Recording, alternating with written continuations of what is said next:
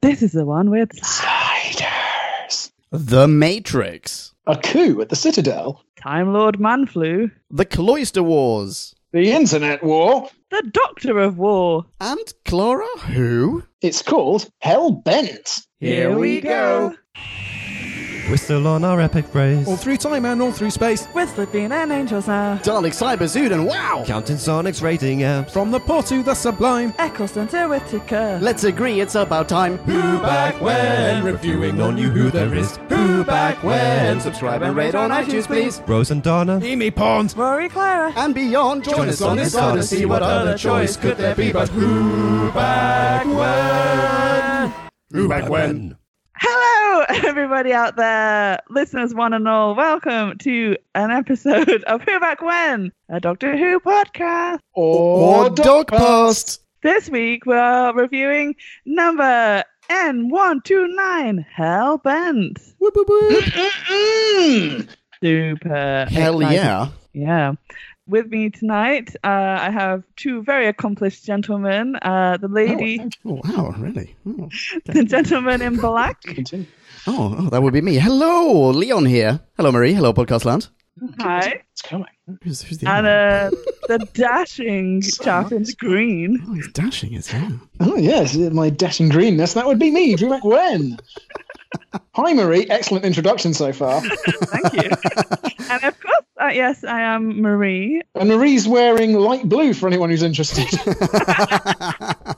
So we've had the exit of Clara, and here we have the second exit of Clara. Everyone excited? I'm excited that Series 9 is now eating our dust and we can put a particular moment of Doctor Who history behind us. How do you feel about this, Marie? Always excited to see Clara, so made my day. Yeah, there's like bonus Clara. Exactly, extra Clara. It's still not the last time you'll see Clara, but yeah, sure. Wait, is it not? No, it's not. That's okay. I've also forgotten about that. So, shall we jump into a quick B scout to let podcast land know what's going on? Oh, do let's. Time for us to synopsize. Clarify and summarize. So take a view and grab a brew. and listen to this overview, this free for all. we like to call a bite-sized bite-sized chunk of who. Bite-sized chunk of who. An amnesic doctor rocks up in a familiar looking diner on the wrong side of a hill in the middle of the Nevada desert and busks his way to a lemonade on the house. But the woman serving him is not your average Nevadan diner waitress. Nope, she's the impossible girl, once again seemingly resurrected. Flashback to billions of years later, and Doc is staging a silent coup on Gallifrey, kicking out rascally Rassilon, the resident president, and planning to save his friend for whom he apparently remained incarcerated. Although this was never truly established, and although surely this could not be done. Unlike units, the Time Lords are actually capable of performing an extraction.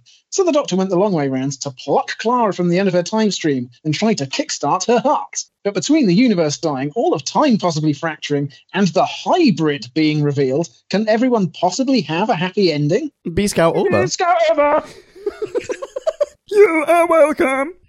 Thank oh, you, Drew, for both the beginning and end of that line. Why, yes, completely seamless.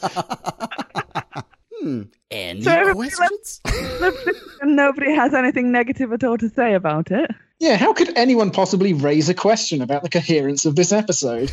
I mean, Clara's back. That's all you need to know, surely. Oh, really? So, does that mean that you're entirely enthralled by this episode, Marie? Do you know what it is? It's the Star Wars thing. It's the the new Star Wars. If you're engaged with the Rey slash Kylo Ren slash Ben story, then they're brilliant. But if you pay attention to anything else that's happening outside of that, that's when people have criticisms. And so if I look at this episode. It's just and like the think about- prequel uh, trilogy, actually. I mean, as long as you're invested in the romance between uh, Amidala and. anyway, yeah, I mean, sorry. Yeah, yeah, no. Go, carry Nobody's on. invested in that, surely, surely not.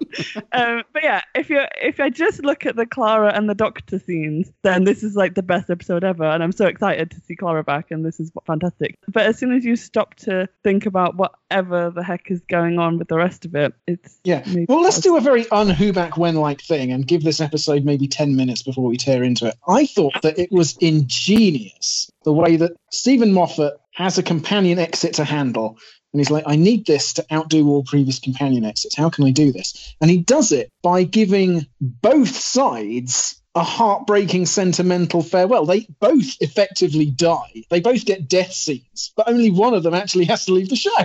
Agreed. I was prepared. I think this may have um, spawned from either our review of Heaven Sent or of a conversation we had off the record after pressing stop on that review. I was expecting a really bad episode, and quite frankly, I was very positively surprised by this. There are values to be seen in this episode, both in the present day Nevada and the flashback future of Gallifrey. Even though there are tons of things we will undoubtedly tear apart. Absolutely. And I think I was really worried that everyone was going to hate on this episode because I think like the Doctor Who fandom kind of hate on the cafe TARDIS. You know, me and Clara flying around in space isn't that very convenient? And I was sat there really timidly going, I think I quite liked it. Is that okay? But it is a good episode. I think it's really enjoyable episode. Maybe that's a little generous. It's not a really enjoyable episode. It is a no. You are right. It is a really enjoyable episode. I just don't know if it's a really good one. Is that? Yeah, there's a difference. Yeah. And this episode is a great example of that difference. Yeah, there there are some things that truly don't make sense, or that are maybe a little bit too convenient.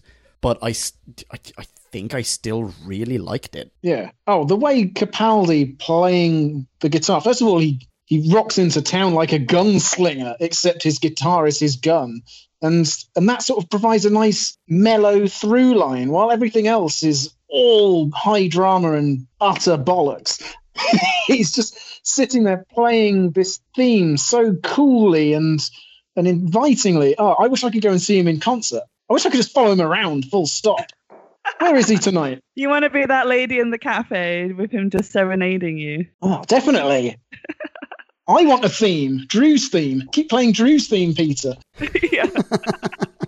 It's a little bit so, like self-referential in the fact that we've always known it as Clara's theme, and it obviously comes on screen whenever it's an important moment for Clara. But for him to say this song is called Clara, and for her to recognize it, it's like how, like when did that happen? Does he just sit in the TARDIS and play to her and go, "I've I've made you a tune"? Apparently, the first time that that's happened. By the way, I'm looking at the trivia. So it, it is called Clara on the soundtrack for Series Seven, but previously it was known as the Impossible Girl. Mm. Oh, very nice. Do you want to know the words, by the way? What? There are words. Clara, Yeah, the words. You're know the the words. Impossible Girl. Well, mine's going to be very similarly not making sense. It goes, Clara, Clara's dead, but she's not dead. She is standing in front of me. That's- Beautiful. That's, what she told him down in the uh, crypt, and he was like, "This doesn't make any sense." And she's like, "It will, it will." Yeah, a podcast could Shazam that. That was really well done. Oh, I can't last ten minutes. Can we start ripping into it? Yeah, can we do that? I already tried, guys. I really everyone's tried. everyone's holding back. It's just not in my nature. okay, okay. I can hold us off for ten more seconds with some facts. oh, let's hear it. Hmm. This is the last episode of Series 9. It was written by Steven Moffat. It was directed again by Rachel Talalay, that old horror film vet, and it was first broadcast on the 5th of December 2015. Yeah. Now, who wants to start with a question? I've got a question. Oh, let's hear it. Oh, How did Clara, Clara Prime, not a splinter Clara, recreate the, exactly the diner that the Doctor only visited with Amy and Rory? Thank you. I'm going to check that off my list as well. Marie, you've got to convince us both. but do we ever do we establish that Clara Prime doesn't have the memories of Splinter Clara? yeah, but she was never there. When he is in the in the diner, he goes, "I recognize this diner. We used to be elsewhere, but I was here, and I was here with Rory and Amy." In brackets, not Clara. Yeah, but Splinter Clara could have been in the background just making sure maybe someone poisoned his drink and she had to maybe she was a clumsy waitress that spilt his drink and had to get him a new one and we just didn't see that scene. Wait, uh, sorry, hang on. Wait, wait, wait. Are you suggesting that she was in the diner because she's just been following him around, or that the diner that he was in with Rory and Amy was in fact also a TARDIS? In fact, this TARDIS. I wasn't, but she's she's now got a TARDIS. What's to say that she yeah, didn't go back in time and is there? No, I don't know. That's Yeah, it's true. Everything about Clara reeks Doctor tourism. So she she is going to go and uh, see all the adventures that previously the Splinter Claras have been keeping all to themselves. Selfish moves. Yeah. The ones she missed out on, but she's heard a lot about. So all the, I think she'll be really intrigued by River as well. So she'd go back to any point that was important for River. Yeah, yeah, the competition. Yeah, who competition. are my nearest contenders? Exactly. Exactly. yeah. Hmm. I'm not sure I'm convinced by that answer. there, there were too many questions in it, for starters. Uh, but It's also just a fairly irresponsible thing to do right at the end. It's, it's like when Amy and Rory left, in fact, a previous companion exit by the same writer. And he was like, Doctor can't possibly go back in time in New York. That particular time and place can't be rewritten. And then he goes right back to Amelia Pond's, where the universe is literally cracking in half. and he's like, Yeah, you know what? I'm just going to rewrite all of this from scratch because that's a good idea. Moffat, leave well alone. the whole first maybe 10 minutes of the episode were completely self-referential to like so many different episodes going back so we had the cafe we had the barn which was the same barn on gallifrey that i think the war doctor was in and it's also the same barn that baby doctor was asleep in when clara was like under the bed and she she grabbed Yeah. his leg in nightmares So the day Um, of the Doctor and listen. yeah there's uh, i wrote them all down let me get my notes oh, um, the notes are out, podcast land. I mean, I probably didn't write them all down because I think I think it was intentional. I think they were load. Yeah, the Um, notes are out and they are fabulous. yeah. So we have the Sisterhood of Karn, um, Yep. all the old monsters in the crypt are all monsters that we've seen before. Apart from, it's interesting that the angels are there, but Clara's never seen the angels. I don't think has she? Oh, is she not? Because the Suppose- first time. Yeah, I saw them. I was like, "Oh my god, does she know who they are? Close your eyes, Clara." And I didn't, and I didn't know whether she would know how to respond to them. But obviously, Clara has seen everything through Splinter Clara. So No, I don't think she has. I don't no, think, I don't she think so either. Because I was going to say, actually, this makes perfect sense because she does not react the way that she otherwise would. Good, She's not yeah. constantly looking at them to make sure that they can't get her and stuff. She basically just like turns her back and goes away. So Like, she's freaked out that they're statues that appear to be moving, but she's Yeah. not as scared as she should be. yeah, Yeah, there's a little they do cherub as say- well. They do say that the angels make a cameo in the time of the Doctor, i.e., Matt Smith's last episode. yeah, Yeah, right. yeah. Everyone does. The other thing which I quite liked was when the doctor's eat- eating soup and they tell him to lay down his weapon, he puts down his spoon, which is, I think, a reference to when he used a spoon as a weapon in the Sherwood one with Clara and he's fighting Robin of Sherwood on the bridge. Oh, that's a great callback. Yeah. Interesting. okay. Oh, well done, Marie. Yeah. And then the scene with the he's looking into the mirror that really made me think of Capaldi's first episode when he's like, "Who found me this face?" and he's looking in the mirror, Deep breath. reversing the polarity. That comes later, but when Clara's, you know, that's yeah, Yeah, classic. That's everything. Yeah, that's that's then been done and to death. exactly. But yeah, and then the four knocks when me is outside. It's like no one could be there. It's the end of the universe, and we get four knocks, and just the whole episode is just littered with all these references from the entire span of New Who. Basically, I don't think it's just Capaldi's Doctor at all. Yeah, and being so full of references, you've already touched there on one of the misdirects. Did you think? I mean, obviously, in hindsight, we know Missy isn't out there, but that is surely what he was trying to lead us to believe. She appeared in this series. We've been like, when's Missy coming back? Probably at the end of the series. No, she doesn't. Yeah, and we don't. I, can't remember what order things come in, but had they already had the revelation at that point that um, Missy was the one to put Clara and the Doctor together? No, that comes. I think that comes from me. Does it? I remember reading that from trivia one point, and it wasn't television based. It was it was like trivia from a comic book or something. That No, no, no. It happened in Death in Heaven when they were in the crypt in St. Paul's. She came clean there. Oh, She was the woman in the shop. But but I mean, in this. oh yes, sorry, of course, sorry. I was thinking of Pink, but yeah, yeah, sorry. In this episode, it's referenced as well. Yeah. But I think Yeah, I when, think when me and the doctor have their Yeah. uh, discussion at the end. So yeah, it's it, directly after the knocks. Yeah, but uh, but anyway, when when um yeah, so there's the four knocks. Clara goes, "Oh, who could possibly out be out there?" And he says, "Me." Like who who have you thought that that was me, the character, versus me, the Doctor, like a different version of the Doctor? I think at this point, well, certainly based on the last review that we had, I certainly knew that this was me, the the character. But I concede these are all lovely callbacks, but I have problems with lots of them.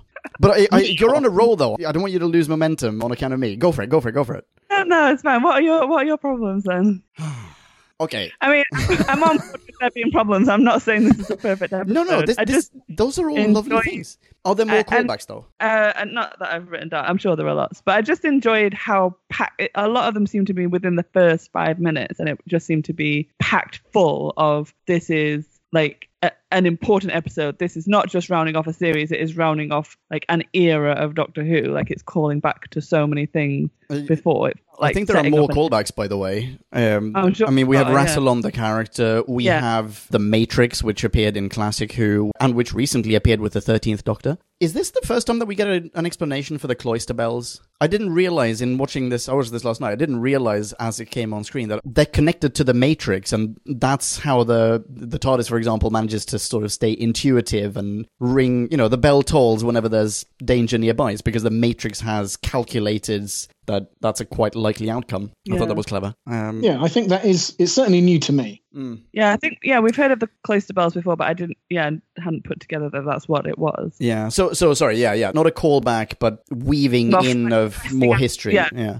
Yeah. Yeah, yeah. We get the doctor talking about how previously he's erased his companion's memories by telepathy, which is calling directly back to the Doctor Donna. Yes, What? indeed. yeah, I did. I like that. That's a plus point one. Oh. Yeah, fine. Have it. we'll talk you down. The um, uh, Rassilon's gauntlet. I mean, maybe that's something that I don't know. Maybe that's something that appears in Classic Who as well. I don't remember having seen it in Classic Who yet. But There's- Timothy Dalton had the gauntlet thingy. what was the gauntlet? When the soldiers all switch sides and join Doc, Rassilon goes, "All right, fine. I'll stay here and I'll blast you with my laser gauntlet." Oh, Um, sure, yeah. How many lives did we give you? Yeah, blah blah blah. Back call back to the fiftieth. I've got all day. Exactly. okay. Well, I- do have questions though. Some of which might touch upon bits that you've just mentioned. There was a mention of the four knocks outside, which is at the very end of the universe. Wouldn't Matt Smith and Clara be there also listening for a knock on the door with badass McPinky in the spaceship? Weren't they also at the end of the universe when absolutely no one was around and there was still a knock on the door from outside the spaceship and it was really scary and blah blah? You know, with Mr. Pink's. Uh, Yeah, yeah, yeah. like, absolutely. Great great grand whatever. oh, Yeah. sure, yeah. Tennyson Pink or whatever his bloody name Yes, was. exactly. I feel like awesome because I remember thinking his That's name was it, yes. awesome. Yeah. So, yeah, so Orson, Orson Pink or whatever. So There's someone else who's at the end of the universe and who would be inclined to give four knocks. Someone of a utopian bent. bingo. Bring back Jacobi! Just thought I'd pop in, he says. You've extracted me from the end of my time stream. Now, me and Michelle Gomez are twin masters slash misses. Ah, series 10. What, what a series that would have been. Pretty fantastic. But yes, okay, that's not a question that necessarily. I mean, it, it doesn't in any way shit on this episode, but I, I do wonder why no one thought, oh yeah, wait, can we have a look around? Because I'm also here. and Yeah, can we hitch a lift? yeah, Getting a bit small. okay. I, I, I have a more fundamental question. This also may not be a negative, but I, I need you guys to explain this to me. How does Doc erasing his memory and Clara going off on her spin off adventures with me not destroy the universe? Uh, I th- well, I think it does basically. I, this What? is um, yeah. We like I was chatting with Jim about this at the end, and how the episode finishes is oh, I'm basically going. You know, I'm off on a big adventure now. I will.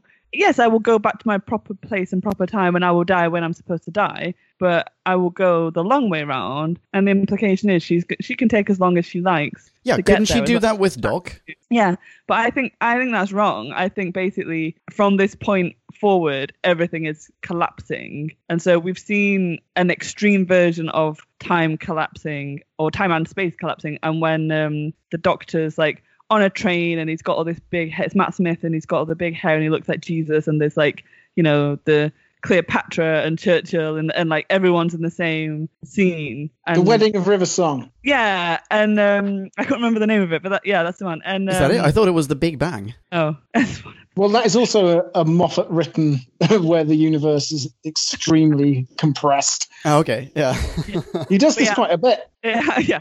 But I feel like what will actually happen is that these things will start, the universe will start collapsing, and Clara will start to notice, and she will go, shit, okay, I can't do this forever. This has consequences. And she will go back and face the Raven. It's not an indefinite, I can just fly about forever with, with no yeah, repercussions. Yeah, but like you say, a little wiggle room, when you put it together with the long way around, has an upper limit of four and a half billion years, apparently. So there's another level to this in that I think Moffat deliberately tries to muddy the waters in that he introduces a second consequence at one point, which is similarly completely unresolved. It's Clara, if you don't have your memory wiped of me, the Time Lords will be able to track you down. That's actually what we're trying to escape here. But mm. equally, Yeah, but- that problem isn't solved either because she has her entire memory of Doctor in her head, which they can apparently now use to find her whenever they like. Yeah, and the universe is still going to collapse. Like, more importantly, I don't really care so much about Clara in this situation because literally every everyone else across space and time is in peril. It seems like someone who, during a bloody pandemic, goes to a forest rave. Like, why is she going on her own spin off when countless lives are at stake? I like to think that she doesn't. This is why there isn't a spin off, is because very soon after they start traveling, she realizes, like, she comes to her senses and she goes, okay, I will do the right thing. Um, Yeah. Or her heart beats again and she falls to the floor immediately, and Me just has to sort of dump her body in the extraction chamber and they boot it out into Trap Street. I mean, I was I was picturing a more elegant death than that, but if if that makes well, there's no death more elegant than thrusting your breasts forward and sucking in your tummy. I mean, that's worth seeing five times, right? Agreed. That- Agreed. how I would go. she does have a great figure, but come on, stop. I have no idea what you're talking about. Okay, another question. Did you ever feel in Heaven Sent that the four and a half billion years spent in the, uh, I can't remember what it was called now, the confession dial, that they were for Clara's benefit? Well, I feel like you were you were basically saying that you Was I? you were yeah you were very much saying like that this is him feeling guilty about letting Clara die and him kind of trying to repent and come to terms with that and Uh, yeah, yeah, yeah, absolutely. I stand by that. But do you feel that, okay, hang on, yeah, I'm in this confession dial. I'd better spend four and a half billion years in here so that I can arrive on Gallifrey at a time when they have invented this extraction room thingy so that I can save my mate Clara. No, that's not it. He's going to take as long as he takes to punch his way through that diamond wall. If it had been a mere one billion years, even better. But the point is, is that he can exit the confession dial without having revealed to the Time Lords, actually, I've got no information on the hybrid. I'm as clueless as you are. So But you've how got does no that help reason to him? make me Lord President and give me the authority to say, take me to this technology and do what I want with it. I feel like he could just go to that room. well the the way that The people Doctor has never stolen anything on Gallifrey, Leon. Shut up. the way that people treat him when he gets to Gallifrey that's not about the time he spent in the confession dial that's about him as the war doctor Yes. So- Excellent point. Bingo bongo. already will give him the respect that he needs to they call it his planet. He like he, this is this is one of my questions. So he he says to Rassilon, get off my planet. Yeah. and then one by one the other soldiers come to his side. And at- at some point one of them says yeah get off his planet. And The it's like commander, did, Ken Bones. yeah when did everybody decide that it was the doctor's planet? Did i miss something? Uh, in Classic Who, he was, in fact, made the de facto president of Gallifrey at one point. Oh, ah. really? So that maybe maybe this is a callback to that. I'm not sure. But I mean, then at So some point he stopped being the second president, and but at some point he stopped being the president, and Rassilon took over, and probably other people were president in between. i mean if you haven't set foot on the planet in four billion years then maybe you can't claim to be Yeah, you forfeit. should be a bit he, has been on the planet for four billion years, just out in the dry lands in a watch. I don't understand how this benefited him. If he had just gone, all right, I don't know. That's the question. Fine, I'll give you the answer, and then he's let out of the fob watch or the compass or whatever it is, and then Zamatron, he just finds his TARDIS, travels to the future or whenever this extraction technology exists. In fact, not just in the future. It must exist in a time that he has been to, because otherwise, how would he know to go there? So Yeah, exactly. possibly he doesn't even travel through time. He just travels through space in order to get to Gallifrey, and then Bing Bong, he just you know plucks her out. Fuck, I think maybe I just answered it in my head. Does he know where Gallifrey is? Yeah, I guess not. Is this it the only sort way he come- can go to Gallifrey? Maybe. It does sort of pop up completely out of the blue. And, and in fact, they make a point of not explaining it. They just say, "Oh, it's very clever." Yeah. I, I should. How how would one dare to ask the Time Lords their own cleverness? It's just something you shouldn't shouldn't mention. Which, by the way, is bullshit. But whatever. yeah. Well, I kind of liked it. yeah, that is a reason for it. And and as you were saying, uh, you know what? One can posit a really prosaic workaround that takes out all of the meaning and the drama. I found myself saying, no, the meaning and the drama is exactly what should stay in. I think it justifies it in this situation that he would go to those extraordinary lengths. I actually like to think that it did. I don't think he did do it for Clara. I don't think he that this was his plan all along. That I'm going to get out of this and therefore I'm going to save Clara. I think that's just a you know he rolls with the punches. I think it was just sheer stubbornness. I think it was you want to force an answer from me, therefore I'm not going to give you this answer, even though he doesn't know the answer. Like he's found another workaround and he'd rather win on his own terms than give yeah, someone else. I think you're a million percent right. Uh, look, it can be both. It can be beautiful and sad. Ah, back, Drew. um, but I think that I don't think he ever says I did it for you. I think that Clara interprets that it has, he did it for me. I for feel like he he leads her on to think that. He manufactures that interpretation. he likes attention, doesn't he? He's like, yeah, of course. Like Rory waited however many thousand years. I waited four billion. I I wrote that down as well. Four and a half billion years. Rory's small fries now. That is nothing in your face, Rory. what was that? What was that? A thousand years? Is that what you did, Rory? Was that a thousand years? That's fucking peanuts. yeah, try that times a million, times four and a half. I do, in all seriousness, I adore the scene with Clara when she's trying to work out how long he was there, and she eventually turns to the uh, who is it? The Sister guy, of Karn and the regenerated general. The regenerated general, and and ask, and she finally gets the answer of four and a half billion years, and you can just see like to a human that number has absolutely no meaning, like it's incomprehensible, and yeah, the just sheer weight of that on her is just phenomenal. I think that's a really fantastic scene. Yeah, but I mean, he could just have said, "Don't worry about it, Clara. It was actually just like a groundhog week. Like, I only experienced a week at a time, and Dude, dude, leave this bullshit idea behind. I will call back to everything from last week. Clara can tell by looking in the doctor's eyes. My goodness, you've aged considerably. She's not so sensitive to his changes that she would be able to say, Doctor, have you been gone a whole four days? Wow, I, can, I mean, you're not like a completely different person. no, I remember you saying the last time a couple of weeks ago that he actually ends up having all of those memories, but it still does not make sense to me because he would just have a, an endless repeat of the same memories, and it. Like it might drive him crazy, but that still wouldn't feel like four and a half million year or billion years. He would just go like, "I remember the last fortnight really well." Like that would be his memory of it, you know. Crystal clarity. I'm just a little iffy on how thick the wall was. That's the only thing I don't really remember. Yeah, yeah. The physics of a triangle I've got memorized. But the memory he has is the memory of lockdown, where every week's the same and nothing changes, but it goes on forever. Like, Nothing that- changes except Who Back When punches its way through the Azbantium history of Doctor Who. One tiny crack more. Like your earballs, podcast land.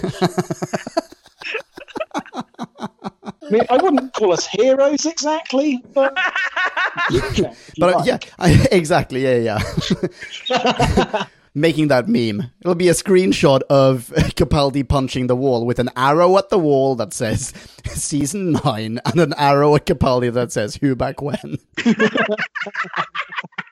Can I say another thing that I really like about this episode? Oh, yes, please. Clara is in the extraction chamber, and the general is saying, "We've got to tell them, Doctor. We always tell them." And Clara's like, I've got funny, funny lack in my ears. Something's missing." And the Doctor starts to explain And when his explanation starts, there's a sound you've been living with every day of your life, but you've learned not to hear. I thought we were going to get some piece of new made up wackadoo Moffatty BS, like it's the silence or it's the Vashta Nerada and they're in every shadow, but humans have evolved not to notice them and it'll be picked up, make no sense, and instantly be forgotten. But that it turns out to be her heartbeat missing is so good. Yeah, it's pretty fantastic. I love it. I don't know if I buy it, but I love it. oh, I buy it. and I think yeah, I think it's brilliant. And I think the yeah, the build up to that and the sound just does get more and more intense as she's kind of coming to terms with it. And and the the frantic way that she keeps checking her pulse and there's this back and forwards of like, let me do it. Now I'm I know how to check my own pulse and like oh, I think that's a brilliant scene as well. No more heartbeat, no more metabolism. Imagine being time locked and you haven't literally just gone to the bathroom. Like for like just now. Like you try going and it and it comes out, but your bladder automatically refills a few seconds later. Uh, it, it'd be like a Herculean task that you could never complete. Yeah. no, I, I'm with you guys. I, I I did really like that. Moffat is so good at that, by the way. He's so good at finding these things that will haunt everyone in the audience because they're part of normality. How many kids must have checked their pulse when that episode aired? Oh yeah, and and certainly when I was a kid, I was a clumsy, malcoordinated little runt, and I I couldn't figure out where the vein was and the artery was and which was which, and I was Yeah. constantly thinking, do I not have a heartbeat? Just because I could never find it. I was like, Mom, I don't have a heartbeat. I don't know why I was. Where's on me? yeah. Am I real? Because every kid wonders, am I the special one, or am I, you know, am I in some way not real? Did you think you were Just- the just- little wooden boy, Drew? Oh, maybe. I mean, I keep reading stories about him. Are these just hints being dropped casually in my environment? Oh, oh, Drew, I feel like I know you a little bit better. Aw. Got another question for you. Let's hear it. So, where does Rassilon go? That is an excellent question. And apparently, the High Council of Gallifrey on the very next shuttle. Oh yeah, yeah. Is is there? Did he? Does he go to Karn? Because another question I have is how did the Sisterhood of Karn get there? Like, how do they travel? They're just a bunch of little old ladies on a planet with like no technology. How do they travel to Gallifrey, which doesn't allow foreigners and like is super duper secure, and go into a freaking citadel that literally lives in a bubble? The Sisters of Karn are immortal. Close to it. I mean, they're very good at brewing up elixirs, apparently. So if anyone's going to figure out how to live forever, Because that's what. Because the Doctor is surprised to see them, and the the leader one, she says, uh, at the end of time, you must expect the presence of immortals. So I took that to be that at the point he arrives on Gallifrey, time is already like the universe is already collapsing and is very small, and maybe Gallifrey is the last planet to survive, and that's why everybody's ended up there. Yeah, because Me says that she's been looking at the stars collapsing. So very possibly the star next to Karn, you know, went Yeah. went out and took Karn with it. Yeah. So even And all the quote other immortals have disappeared. Eh, still, Yeah. yeah, I thought that was a Yeah. nice line anyway. yeah, I, I agree. but you're right. Two more loose ends in an episode that's absolutely full of them. All right, let's let's hear another one. Come on. Okay, give me a minute. right, I'm going to take issue with the sliders, the cloister wraiths, Yep. Okay. because this is the most dangerous place on Gallifrey. And for some reason, the general and the sister of Karn daren't walk the 10 feet across the set to where Clara and Capaldi are on top of that manhole that he presses in a particular configuration Uh, manhole. But they are completely useless and no threat whatsoever at any point. Yeah. There was one that constantly seemed like it was approaching from behind Clara, and I kept waiting for it to arrive, and she would like step aside, and it would go for the the general. But no, they're just it's like a you want to make rink. them you want to make them really threatening. Allow them to go right up to the lift shaft rather than put a three foot border around it. Yeah, but also like, what are they? They're a mishmash. They're a, they're a cobbled together series of bits, and they don't work for me at all. I looked them up on TARDIS Wikia, uh, and it just said that they had the appearance of Time Lords that had been uploaded to the Matrix before. So presumably at some point, effectively every Time Lord will appear in the Matrix. Know, well, Yeah, it's possible that that is a classic Time Lord's face that we see in that one shot that lingers on their face. I would Maybe. be surprised if that wasn't a previous actor's look of surprise that they had uh, foisted on there. maybe it, it looked just like someone screaming in agony. I mean, the Matrix isn't meant to be hell. It's not a punishment for Time Lords. It was like a repository of knowledge. So when when you died, your knowledge got uploaded into the into the Matrix, and then the Time Lords could consult the Matrix whenever they wanted to. But now, all of a sudden, it's hell for them, and those cloister wraiths, they seem like they are being tortured there forever. Yeah. Do you want me to ruin this in a new way? Yes, please. Oh. At the beginning of the series, Skaro, an iconic planet of classic Who, was reintroduced into New, New Who. In that double parter, we saw one or two rooms or chambers in the HQ, plus a crypt like subterranean netherworld described as the hell of the Daleks. Yes, you're right. And that's it. yeah. And you get a couple of big CGI shots as well in the exact same way. So I was really underwhelmed that they did the exact same treatment, bookending the series, Yeah. and that's all we got. I forgot about I've that. said- you haven't ruined it because that's exactly what it made me think of as well. Oh, really? yeah, if they wait think wade around the corner, they'll be like uh, up to their ankles in liquefied diarrhea Time Lords. But that's the thing; it worked so better in the Daleks because it was so visceral with the like the oozing, creepy Yeah. Dalek. Yeah. thing. It- You prodded a bit of jizz dripping down the wall, and it went, ah! exactly. That is But the yeah, sound that Jizz makes. Good to know. inseminate, etc. Uh, yeah, other than other than the like angels coming at Clara, no, nothing really seemed that threatening. And even then, like you say, because she didn't respond to it in the way that we've expected. Like, if the person on screen isn't scared, then are you like really scared for them? I don't know. Yeah, and also you've just reminded me how the Cyberman grabbing the arm of the companion, like it does, was a another callback to the Pandorica where it grabs Amy. Oh yeah, true. oh, nice. So when when do callbacks become a flat out retread? There's a threshold, there's a tipping point, and we're getting there. I think this episode walks that line. It retreads the line, it really does. okay, okay, okay. I have a positive, surely. Oh, let's hear it. Mr. Peter Capaldi, everybody! My goodness, what a chap. Okay, so I I have a question. In the first scene in the cafe with Clara, who did you think w- uh, like had had their memory wiped? Could like did you remember or what was your first I impression? remember that watching this first time around, Yeah. I thought that it was Clara who'd been wiped and Capaldi was just putting on a show. yeah, me too. very clearly thinking that, but obviously, I, so I suppose actually watching this again, I saw it completely the other way around and didn't even realize because it must work Yeah. until very far through the episode, both ways just as well.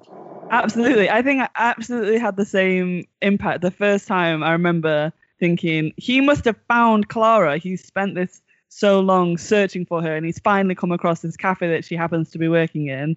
And he's telling her the story to jog her memory. And then, yeah, when you suddenly get the twist halfway through, it's like, oh no, he was the one who had his memory wiped. But everything works perfectly well in either direction. I think it's really cleverly done. I agreed. I also thought that it was the other way around. I mean, even last night, I thought that it was the other way around. I think it's how it's. Yeah, I just completely forgotten about it. However, possibly because I was thinking that, there was one element that I felt at the time uh, maybe could have been done differently, and that was that the reveal of Cla- like it is already from the get go, from the first time that we see her, like not even from behind, just sort of diagonally from behind. It's so clearly Clara. There is no. There's no reveal. Oh, she's turning around and it's Clara. There's no reveal of or the name. Or there's there's no surprise there. We just open on Clara, and it's Well, the surprise is that she's not dead at all, right? That's Yeah, enough exactly. of surprise. Yeah, but it's You not treated as a surprise. It's just I, I don't know. It, it, I, It, uh, yeah, she's first of all she's not dead, and second of all she doesn't remember, or we think that she doesn't remember him. yeah,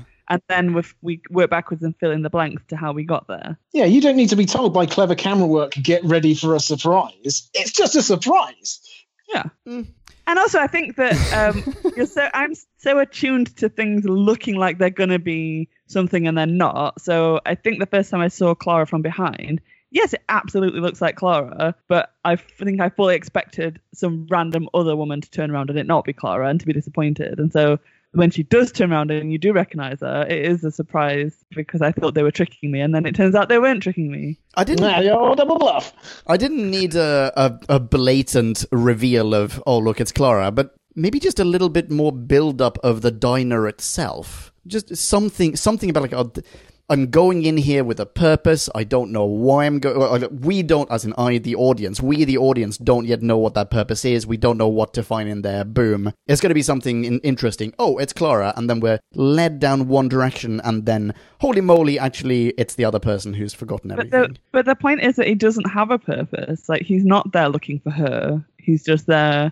Maybe because it feels familiar. Maybe because like even though he doesn't remember her, Because some dude lent him his car. or no, Like- maybe did maybe just gave him a lift. I'm not sure. I feel like there must be some connect. Like he must have like to find her in some random cafe in the middle of nowhere in America. Like there must be some kind of connecting force. Can we try to figure out? Can we try to piece together the steps that lead up to that dude? I can't remember his name. Um, Carl. He was never given one Carl? No. uh, well, let's go with Carl. I like it. Look He- he looked. Yeah, you're right. He looked exactly. If he had said, "My name is Carl," I would have gone like, "Yeah, yeah, that that tracks." Okay, so let's piece together the steps from. Carl is given the mission to go and fetch some random dude in the desert. Not freak out when he doesn't remember anything or just has a guitar for no reason. Not try to rob him. Take him to a diner that normally isn't there and then drive off even though the guy clearly has no wheels. So, when was this mission given? How did he know where to go? Why didn't he just wake up outside the diner or in the diner to begin with? Explain the steps. Well, he's woozy. He's, he's taking a long time to come around. so he's on the floor of the TARDIS, which can very quickly land in Nevada, assume the appearance of a diner. I don't know, Clara's got maybe five minutes. So maybe Carl, who, by the way, is just in the credits as man, not even the man, because that Oh. would be a compliment. He's just called man. Oh man. All right. Oh, oh man so yeah he's like whoa and and clara's like dad Dad, this is just an illusion my friend. I'm from england as you see and nothing to do with space at all. My friend is in trouble. Can you help me? Um we need to lay his head on a rock. That'll bring him round quicker than anything Uh, we're about to dematerialize and we will rematerialize elsewhere looking like a diner. I need you to pick him up and go and take him to it, but I can't tell you where it's going to be, but go there. yeah he he don't look like he's in a good way miss clara ah well you see the boiling desert sun beating down on his head is Okay, but then she's modeled the TARDIS after a diner that actually does exist on the other side of the hill. And so, what are the odds that Carl doesn't take Doc to the real diner? And there's someone there's like, I'm not gonna give you no lemonade in exchange for a fucking tune.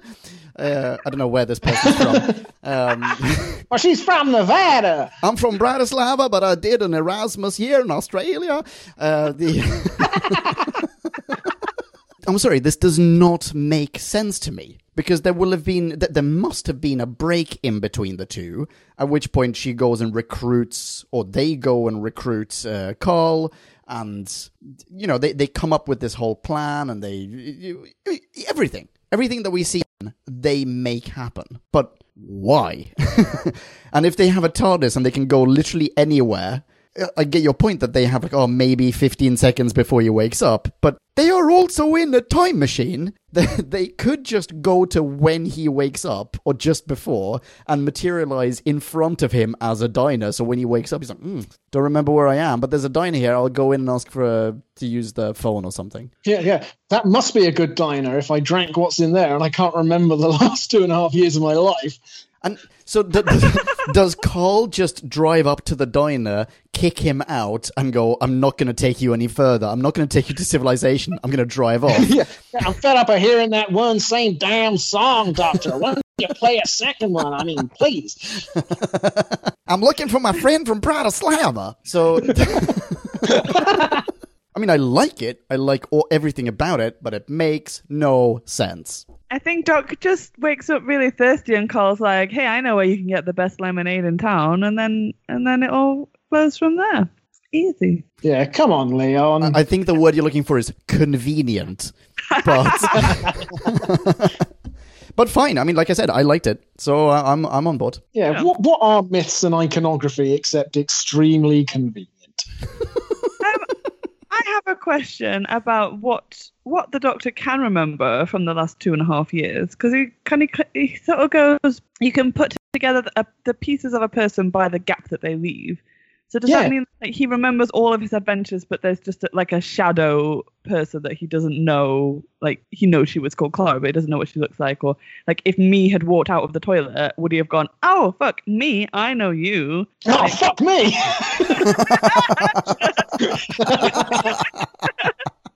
I accidentally did the Woody Woodpecker laugh. Um, um, but yeah, like, are all his other memories intact? Or because he does feel really woozy and a bit out of it, and like he doesn't know what's going on at all. he doesn't wake up thinking he's turned back into Matt Smith. No, true. Well, I don't know. We haven't seen Yeah. of him. So, so, so he'll. You're right. He will remember everything. Like he'll remember that he used to have a companion who worked in a school. He can't remember her name, but he can remember that her name was not anything but Clara. He'll could remember Mr. Pink. He'll remember all the adventures, but he won't remember her. So will he remember when someone else referred to her? Will he remember when Missy says, "Oh, I I know about Clara," but his memory will be like, "I know about mm, no, nebulous vacuum." Yeah, I know about not not Clara, but not Clara. Exactly. So it- I love the idea. I'm not sure it holds up to logic. It just Yeah. like when when they did do the mind wipe on Donna, because they like they refer back to that definitely in this episode, and it's like the same is going to happen to him, but through a different means. But what does she? But it's re- different. She, it's not just that she forgets him as a person; she forgets everything. Like it is a mind wipe from the last. Yeah, but it's also like if she ever sees him, then she will Yeah. remember him and her head will explode and take the universe with it. Oh, Which, yeah, by the way, right into her front someone room. please kill Donna because she is a massive liability. yeah, absolutely.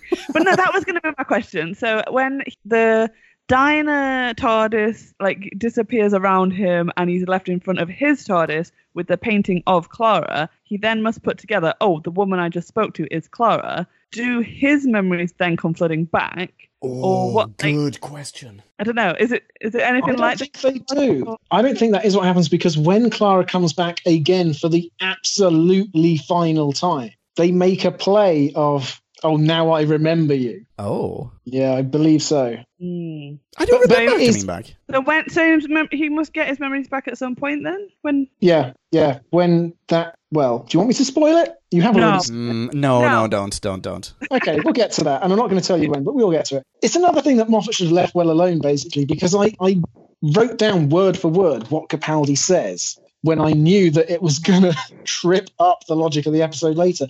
When oh. something goes missing, you can always recreate it by the hole it left. yeah. Yeah. And he gets all the clues necessary, which apparently he doesn't even need. And still, he doesn't manage to. It's so self contradictory within the space of mere minutes. A hundred percent true. I still, however, do not understand why he couldn't just travel around with her in the first place. Because they're bad for each other. They okay, so this Bad for each other. She's bad for the universe. that's this this is my I think biggest issue with this episode. So let's talk about this now.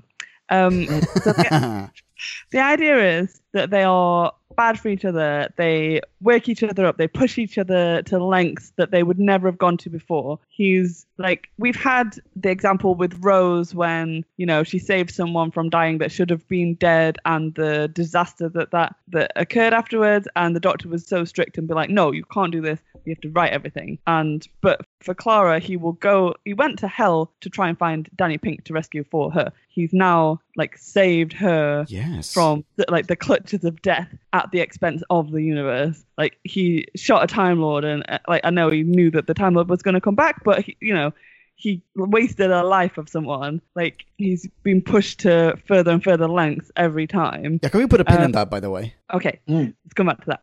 Um, but yeah, and then when so in the end, when the big reveal is maybe the hybrid isn't one being, maybe it is a Time Lord and a human, and it is the combination of you two that together you are so disastrous. I just feel like it fell a little flat because they were concentrating so much on the lengths that the Doctor will go to to save Clara, and they never, ever, ever mentioned the fact that she had done the same for him. She jumped back into his timeline. She oh. changed the course of history. You know, she's made so many changes throughout the entire span of his being to save him. And I just feel like if they they could have just bigged that up as well, and then you would have had these two people that cared so much about each other that they would do these things for each other. And instead, we had oh, poor little sweet humanoid Clara, human Clara, I don't know where the oid came from, and the doctor doing everything he can to protect her and to look after her and, and I will risk the universe for you. And it shouldn't be that. It should be the hybrid. Like I know we've only just learned about the hybrid, but if you're gonna, you know, Yeah, you're right. If you're going to make a deal out of it, then make a deal out of it. Exactly. Like, and they could have done that with no other companion. Could they have done that? Clara is the one person that has that experience, and they could have drawn on that, and it could have been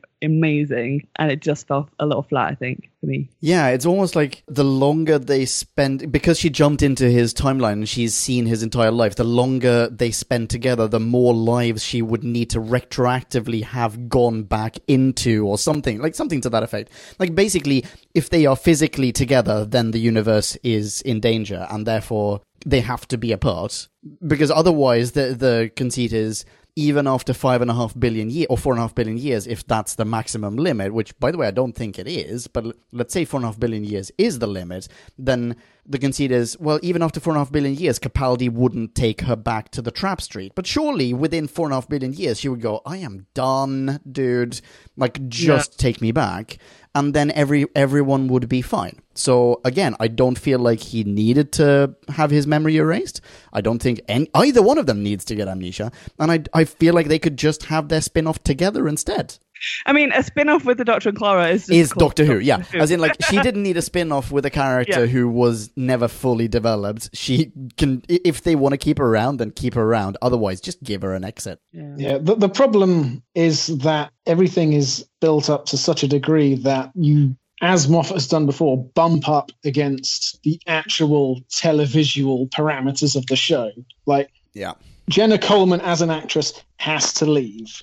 That is actually what determines the nature of time and space in the Doctor Who universe at this point when you muck everything around to such a degree because nothing else makes as much sense as Jenna needed to go. Yeah.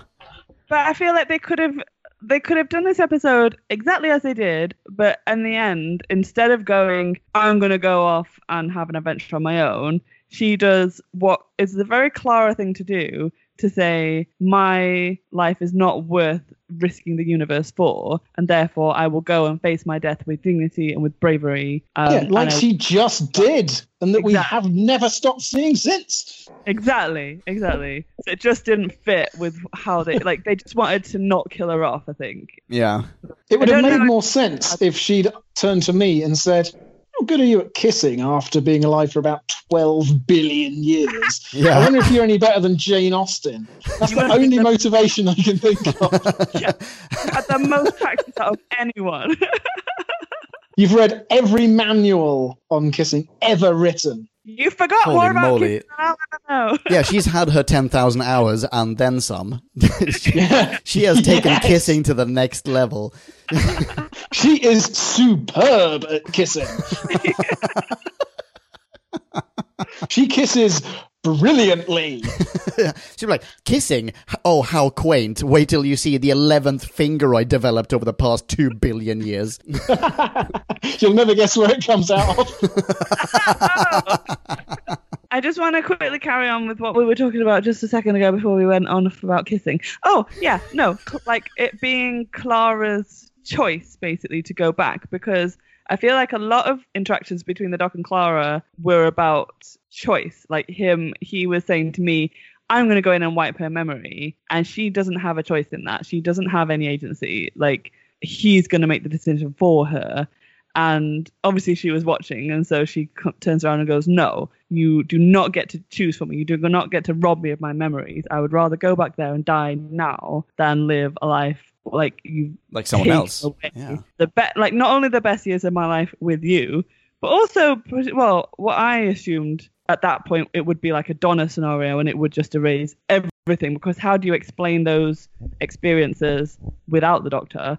Therefore, you erase Danny Pink as well, and you erase Oh, like yeah. love of her life as well. And so when she comes to press the button and they decide together that one of us will have our memory wiped and we don't know who, that is her choice and she willingly goes into it. And so, wait, oh I don't know, I've forgotten what my point was. It really parallels the Donna situation very well. Yeah, exactly. It And I almost feel like rights the wrong of the Donna situation. Oh, I'm sorry, I just talked over you. Sorry. But if they would have allowed her to continue that through and to say, like, this is my, like, I choose to die in this street where I'm, like, supposed to die. The universe has told me I need to die, and it is my choice. Yeah, instead of like Russian rouletting is. Exactly. Like he's saved you and that's it. Now you have this whole adventure and she's not facing up to her responsibilities almost. Like it's yeah. Wh- wh- When the doctor goes, yeah, right, fine, we'll both press this button and we don't know which one of us is going to be affected, why doesn't she go, no, I don't want either of us affected. I've got a much more morally sound alternative that I have already iterated.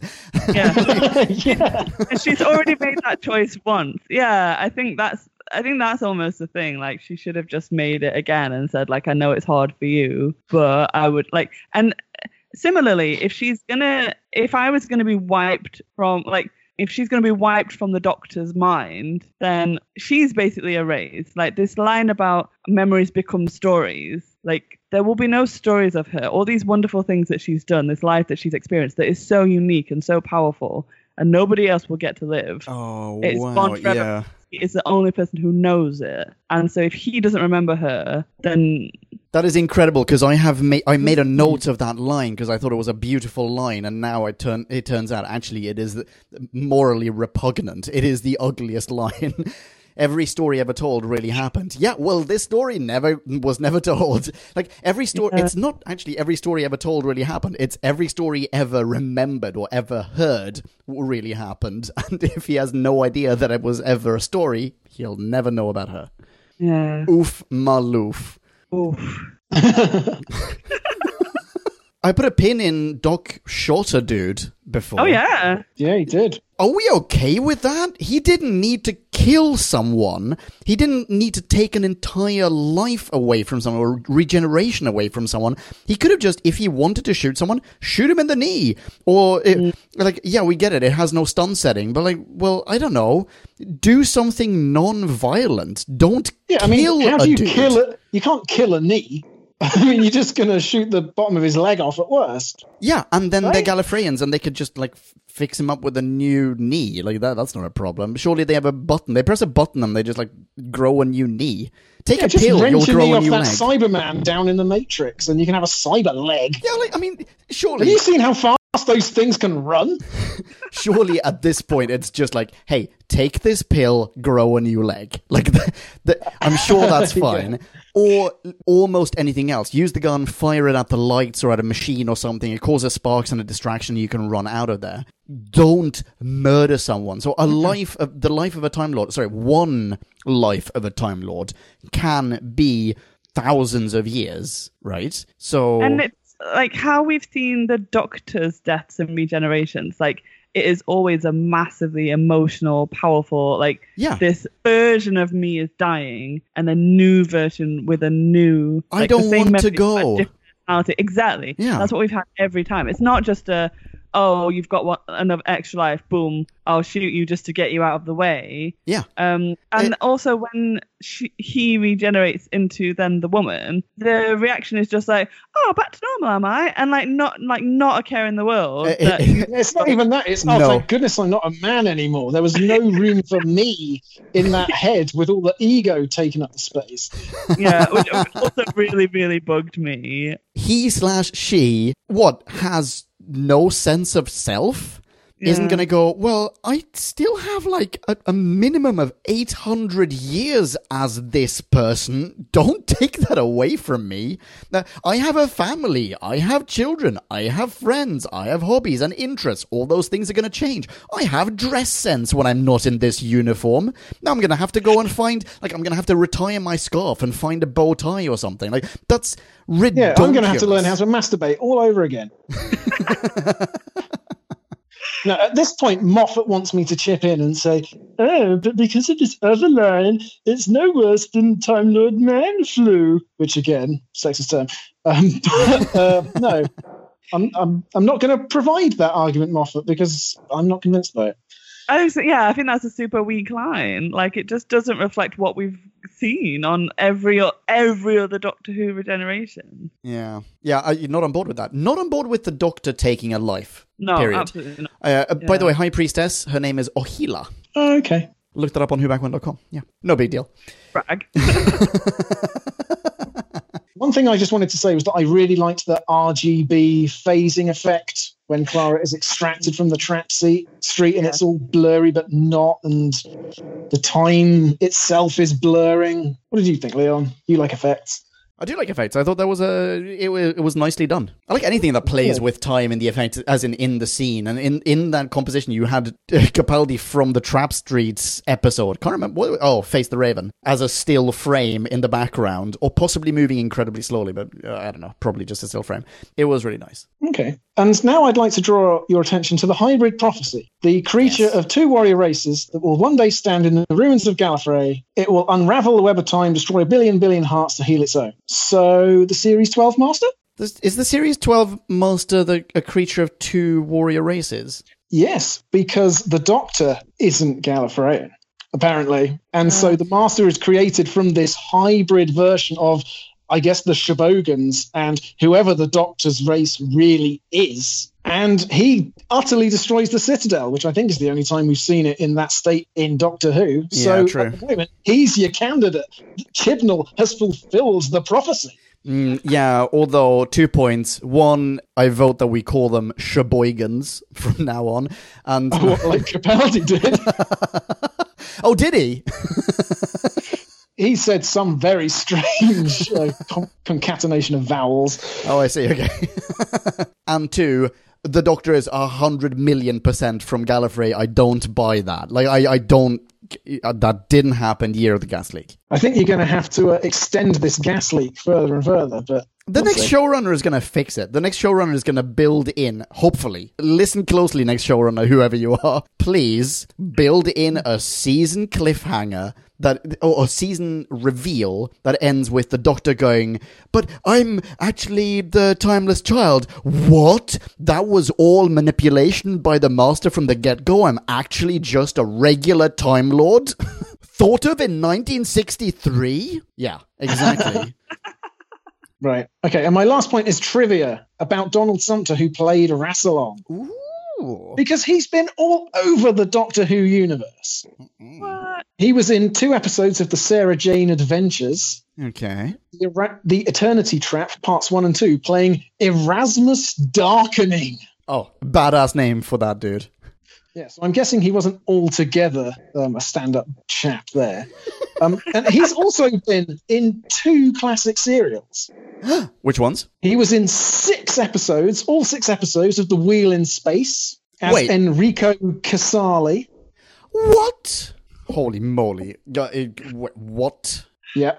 And he was in three episodes in a Pertwee serial, The Sea Devils, playing Commander. Ridgway! Ridgway!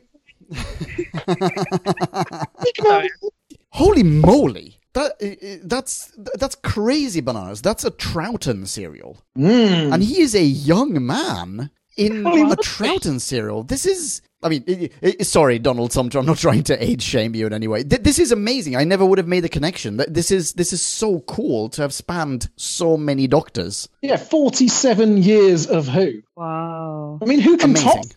Absolutely Maybe- amazing. uh, maybe um Carole Ann Ford alone. I I just realized I just saw him Uh, maybe two weeks ago in an episode of Poirot. oh wow! yeah, he's in the uh, ABC murders. Where you've also seen Peter Capaldi and Paul McGann, I believe. Yes. yeah, podcast land. Whenever this happens, I'd take a screenshot and just send it to everyone. Nice. That's a mic drop moment if there ever there was one. I have a question for Drew. Oh, hello, that's me. That is you. I wasn't on the episode where you discussed. Uh, was it fa- was it even Face the Raven? Apparently, there's a scene where Doc and Clara are about to reveal something really deep and important, and Clara goes, "Don't, never you mind. We don't need to say it now. Let's just move on." And um, I got told that you had strong opinions about this, Drew. Yes. Um, and things Yeah, yeah, very yeah. Happens in this episode. So it's after the big reveal of you've waited four and a half billion years for me, and then Clara says something like, you know, well, we should say what we need to say, the important things we should say to each other now. And then the camera just pans up, and then we get a Mhm. lovely little shot of I don't know the Citadel or something. Um, Yeah, well, the music trills. exactly. Yeah. What do you? How do you have equally strong opinions about that scene, or? Well, my contention, and I agree with how the discussion ended in that previous episode, was a little misplaced. and that I was like, oh, she must have said that she loves him, or, or that must have been what they were about to say. And Jim and Liam were like, no, absolutely not. It could be any number of things. And uh, Northerners don't say that to anyone anyway. and, I think Jim said something like, maybe just said like, you're a mate? or something like that. It's like, yeah, or, Yeah, or spot on, man. said, but, but didn't even didn't even say what would they would have been going to say. But here she leads up to it again, and we get this music, and it's very suggestive, is it not? Of what I was arguing back then. I mean, when they Yeah. cut back to her and she says to the uh, the people, she's acting as a diversion. So Yeah. one of the things she says is, "Don't worry, doctor. Um, they won't notice that you're sneaking off while I'm gabbling away some nonsense." So that is one of the things, but that's only one of the things. There were other things, potentially more flowery things. Well, another one of the Hmm. things was about this is what she references in the cafe that that this little conversation was about memories becoming stories and also they might become songs. I feel like they talked about a lot in a very small amount of time. Yeah. What do you write songs about? Love songs? Is that a Friendship. thing? I think that's a thing. friendship, traveling through space and time. Um, Adventures. Yeah, yeah. You're My Mate by Right Said Fred is definitely the song everyone remembers of theirs. no, I like I like their relationship because I think they've shown how deep a connection you can have, and I think that the Clara and the Doctor have a deeper relationship than any other companion before or since. I don't think you can ever match that again because because of the whole I've gone through your timeline and I've seen every version of you, and they've never made it romantic. Like they've managed to always keep it. It's a love. Like they do absolutely do love each other, and it's it's, platonic, so though. And strong and yeah just in it not at all in a romantic or sexual Yeah, way I think the production Yeah, team was like yeah. toying with the idea, realized, hmm, this is not getting the response we were aiming for, and then they still stayed well clear of it, which was the right decision. They didn't stay stay well clear of it though. They didn't, and that's why I was a, a. I think that's why I was annoyed back then because I was like, either stay well clear of it and don't even suggest it, or make clear that there is a platonic way of saying I love you without doing the whole romance thing. Mm. And they they didn't do either. They fudged it, and I feel like actually this episode repeats that same thing because they do cut away and then they get all flowery when they could have a nice grown up tete-a-tete and sharing of hearts and experiences, and, and they don't. I don't want to take anything away from that argument, but I, I think annoyed back then would be a great alternative name for this podcast. it's the subtitle. Who back when? Annoyed back then. Yeah, actually, you should listen to that. Yeah, that's that, that was a good discussion. Don't rely on Jim's secondhand reportage. i will i will tomorrow I'm picking up what you're putting down, Drew. I think the music and that zoom out through the like culvert or whatever it is, it it is quite suggestive, but I think it's deliberately left open because part of the audience really wants them to be in love, and the other part of the audience just doesn't want to be told that or doesn't believe that it's so. It's nicely done. It's nicely handled by Rachel Talalay and possibly even in the script. I have two more things on my list. I don't think that Hit they're- us. Okay, number one. we get to see an old school classic TARDIS. TARDIS interior, I should say. Uh, I knew you'd like that. Oh, wow, we Is that beautiful or what? Absolutely stunning. Mm, genius. Yeah, maybe maybe not as nice as Capaldi's, frankly. Like Capaldi's current one in the show right now, as in where we are. But oh wow, it's just it's like it's the TARDIS console room designed by the people behind Helvetica. yes, it is. And then you look That's at so apt. yeah, and then you look at the thirteenth Doctor's TARDIS, and you're like, ugh, Comic Sans and Braggadocio all in one. Could do without it. on yellow paper. Um, I do enjoy Clara's response to it though. She's like, "It's all, it's all white. It's so boring." like she is not impressed at all. I agree. I, I don't mind a bit of color, and I really I like all the the design elements of Capaldi's TARDIS, but it's it's such a classic elegance. Uh, It's very, to the, it's very sci-fi. it really is. It's it's very sixties sci-fi. Yeah. Oh yeah, absolutely. it's Yeah, yeah. I- it's beautiful, absolutely stunning. So I, I like that we got that. Yeah. Speaking of TARDIS also- design, oh sorry, go for it. Did you like the uh, reference to when uh, Clara and me run off and she's like, oh, I just can't get that damn chameleon circuit uh, working. So they're looked like a we're gonna look like a Nevadan diner. Yeah, good luck when you go to ancient Egypt. I mean, the telephone box fits in very well, so you know. Uh, okay, that is true. Uh, actually, you know what? It's fine. We'll blend right in. We'll just change all the menus to hieroglyphs, and someone will come in here, be like, "Could I have the uh, lemonade with the?" I'm doing hieroglyph signs. Anyway, on the topic of Yeah. tortoises, though. Oh, oh sorry. no, sorry. Go for it. Sorry. No, I was just going to say that they could, they couldn't maybe have uh, gone back to ancient Egypt, but they could have taken the diner back to Pompeii because they just excavated an ancient fast food cafe there Yes, they did. They called a thermopolium. yes, indeed. so they'd be able to go a, into a fair whack of Earth's history. Yeah, and I believe that they also excavated an an ancient jukebox and uh, a, a mural of Elvis Presley, and yeah, yeah, definitely. Oh, that's that's just the emperor. that's just Nero. Nero was, you know, the, the coolest guy in the whole lot. Yeah, he was twisting new whilst. Rome burnt. Sorry, Marie. You just paint a new crown on Elvis every time, make him the king of wherever. yeah, exactly. On the topic of tortoises, yes. third time's the charm. We also get a new Sonic that now is based on the design of the oh. TARDIS. I mean, I mean, lovely looking Sonic, but I did not need that slow motion vroom, vroom, vroom shot of it flying through the air. Fuck off. Yeah, that that shot is incredibly naff.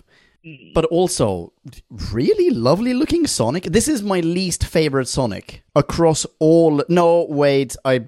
It's joint last place with the Thirteenth Doctor's Sonic. Are you going to say that it looks like one of those pens with the uh, the red, the green, the blue, and the Yes, black? Well, as a a- million. I, I hadn't. I wasn't going to say that, but you are a. baj- I- You are four and a half billion percent right. yes. It looks horrible, absolutely horrible. They're not designed to look like the TARDIS, like the top of the TARDIS light. I mean, it, it's it, it looks like something went hideously wrong during materialization. I absolutely hate it. It looks super childish. I hate the blinking lights that go down. Ugh, blurg, vom, horrible. you will not find that in Leon's front room. nope. But surely it's an improvement on the screw on the um, sunglasses. Oh, of course, that's what they're replacing. Yeah, I think I They- prefer the sunglasses. I prefer the old Sonic or the previous Sonics plural. But if I ha- if it's a choice between the sunglasses for like let's say one more season while they rework the design of the next Sonic and this Sonic, then yeah, Ray Ban me please because holy moly. This Sonic can suck a fat one. It is horrible. That's not a bad thing necessarily. Sucking fat ones is great, but you know what I'm trying to say. Well, shall we rate this then? Let's. And now it is time to rate this. Did we laugh or hate this? Bing bong, bing bong, hey la la la la la la. Ratings. So I came into this really, actually feeling really positive. I think I super, super enjoyed this episode. I wanted to give it a high rating. We I discussed with Jim beforehand, and he was like, it's you know minimum like four and above because it's so good and it's so like I love all the Dr. Clara stuff. I was just super thrilled to see her again because you know we thought we'd had an ending. We thought that Clara was dead and gone, and the idea that you get this extra little bonus time was super interesting and some very, very just lovely, lovely moments between Clara and the Doctor about this sort of extra time and how we are remembered and how memories become stories. And it's all wonderful. And their little interplays. I wrote down how Clara describes this idea of stories into memory. She says, Not tomorrow is promised to no one, but I insist upon my past, it is mine. And it's beautiful. And there are so many beautiful lines. And it's emotional, but it's also really joyful. There's a moment where the doctor is, you know, they've saved the day. They've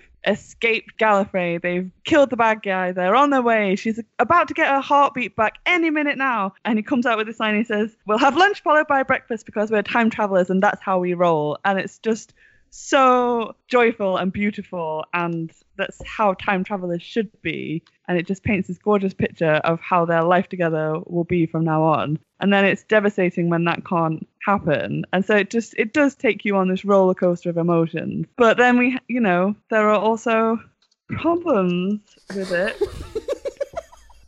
Which we've talked about. Oh, the look uh, on your face. It's so good. I don't, want there to be problems. I want to just love it and just think it's a wonderful episode. But we've, you know, we've we've gone through all the things that we didn't like about it, and and I think that I think the biggest thing for me still is that it is not true to Clara. If this is an episode where we finally get to say goodbye to Clara, she had her moment to to choose to be brave and to face death with dignity, and she's been robbed of that moment in episode. She's you know, screw the universe. It doesn't. I don't care if the universe is dying. I'm going to have a, one last adventure, and it's not the Clara that we know and that we've like why have gone to, grown to love. So I think it does do her a disservice in the end, which I don't know if I can forgive it for. There's so much going on. It's a beautiful episode. It's just, like we said, the the director whose name I've forgotten, but you know she's done the last few and she's phenomenal. And I and if I ever make a film, I want her to direct it because I think Rachel it's a beau- Talalay. beautiful job again. Well done, Rachel.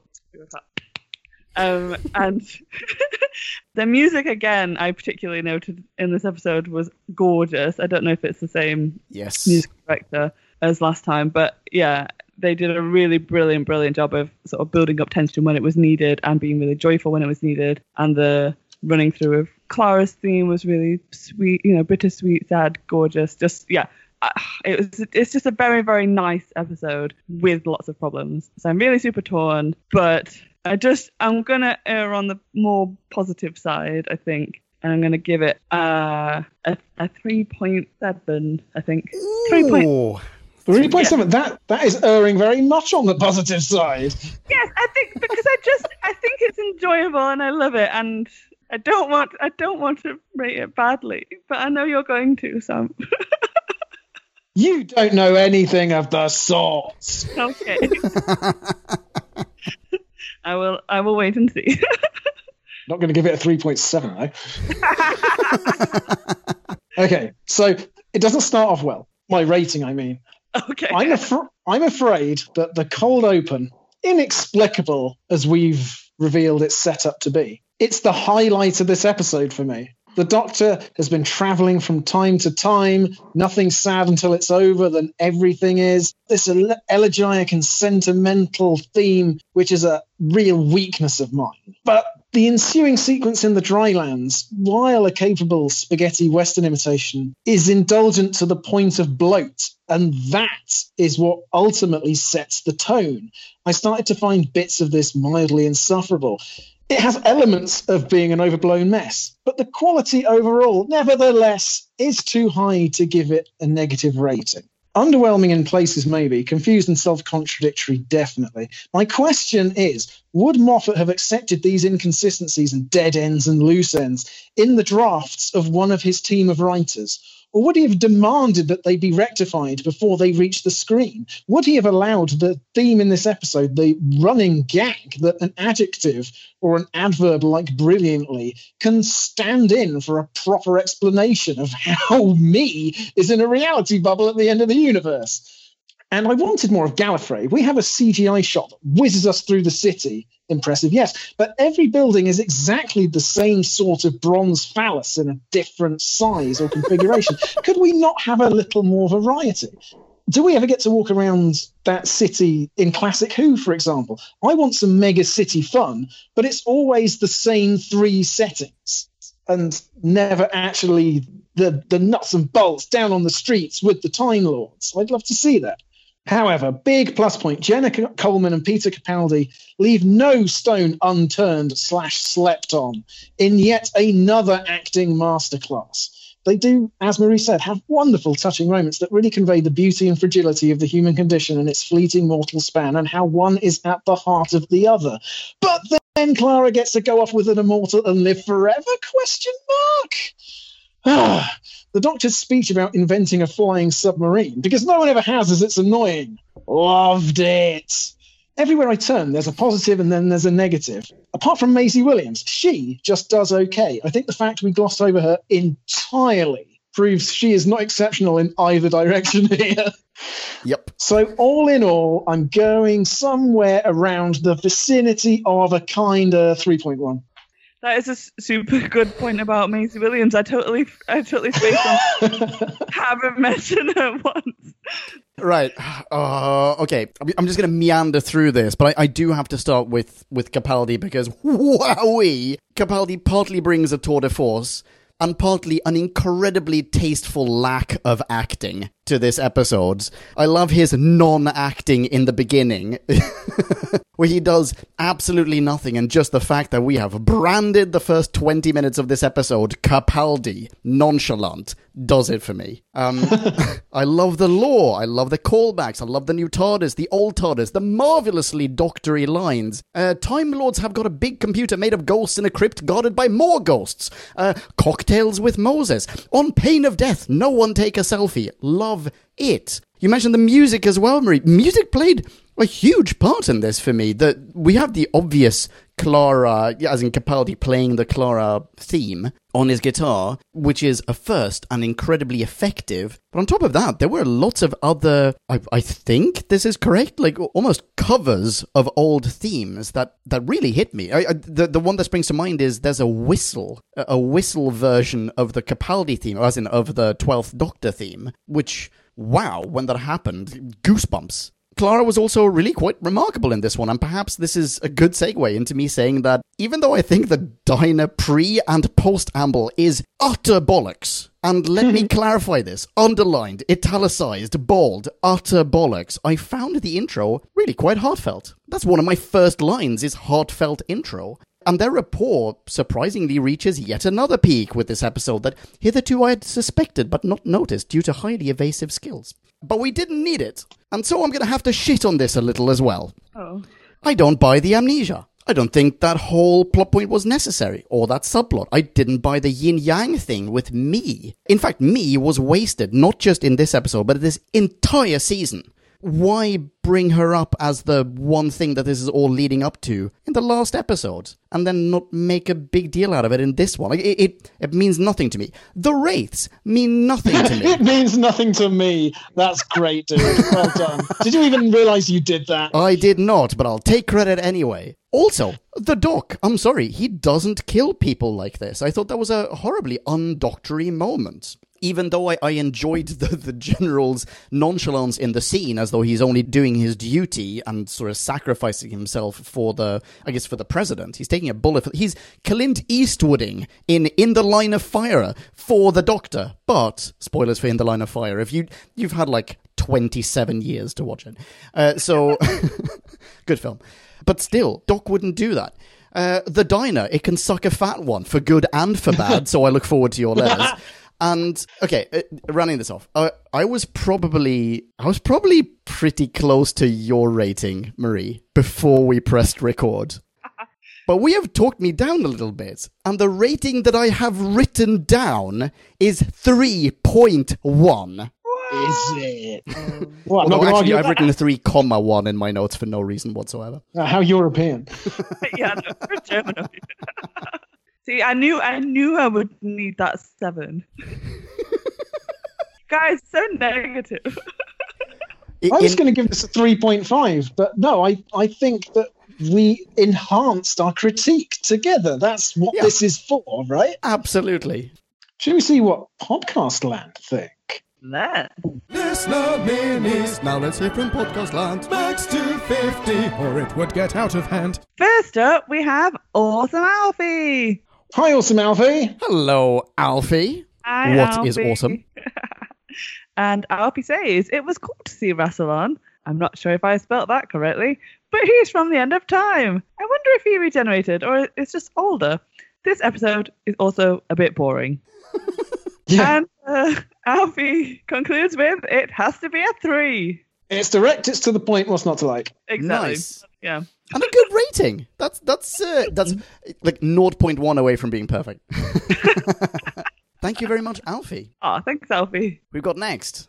Why, it's Kieran Evans. What up, Kieran? Hey, Karen. Kieran starts. Hi, folks. So, ugh. After last time's crowning achievement, I just can't get behind this one. The main plot starts off decently enough with the Doctor back on Gallifrey and him confronting the Time Lords. It's when he begins his plot to save Clara that I feel this one goes off the rails. He hasn't learned anything. He hasn't come to terms with her loss. He can't admit that he was wrong. After a sigh, Kieran continues. And then we get me turning up and some ruminating on who slash what the hybrid is, which I just find a bit pointless and flat. After the mind wipe, which I'm not against, we get the explanation for the diner scenes. And me and Clara going off in an American diner in space. My issue with this all is one, I never really got on with Clara. That'll do it. and two, it cheapens death. Which I True. think we can yeah, we can agree with that more wholeheartedly. Definitely, yeah. But Kieran has reasons. The former arises from how he feels that Clara was very inconsistently written over her time, which put me off her, and I have indeed said similar things in the past. So I agree with you, Kieran. The latter is just how the new series writers have shied away from the ultimate consequences of traveling with the Doctor. Only Danny has died, if you can count him as a companion, up to this point, whereas Classic Who had won all three, if you count Katarina and Sara Kingdom. Things seem not to have grown up, which feels odd. And finally, the ending is just a little too silly for Kieran, and it betrays the greatness of the previous episode. So much wasted potential. And he gives this a 2.0 out of 5. Holy moly, that is a, that's a solid mini. Yeah, Yeah. no, it's solid mini. Yeah, it- If we, if we were recording this on a Monday instead of a Friday, I might have given it that score. Did you watch this on a Monday, Kieran? Mondays will do that to you. no, great mini. Thanks, Kieran. Yeah, thanks so thank much. you very much. People who are not Kieran are able to look up Kieran online and um, uh, tell him what a magnificent mini this was. How can they do that? I think they can look him up online, can't they? yeah, Yeah, they can just find him on- Google what? Kieran Evans. you can find him at KJE Vans 2. Evans, also known as Evans, on Twitter. Thank you very much, Kieran. Kieran, Kieran Evans too. Because he has a fleet of electronic vans. That's his business. He thought, well, Two of this them. is cognitive Two of them. determinism all over again. I don't know what an Evans is, but I can definitely get into E-vans. Oh, man. I'm pretty sure literally all of this is staying in.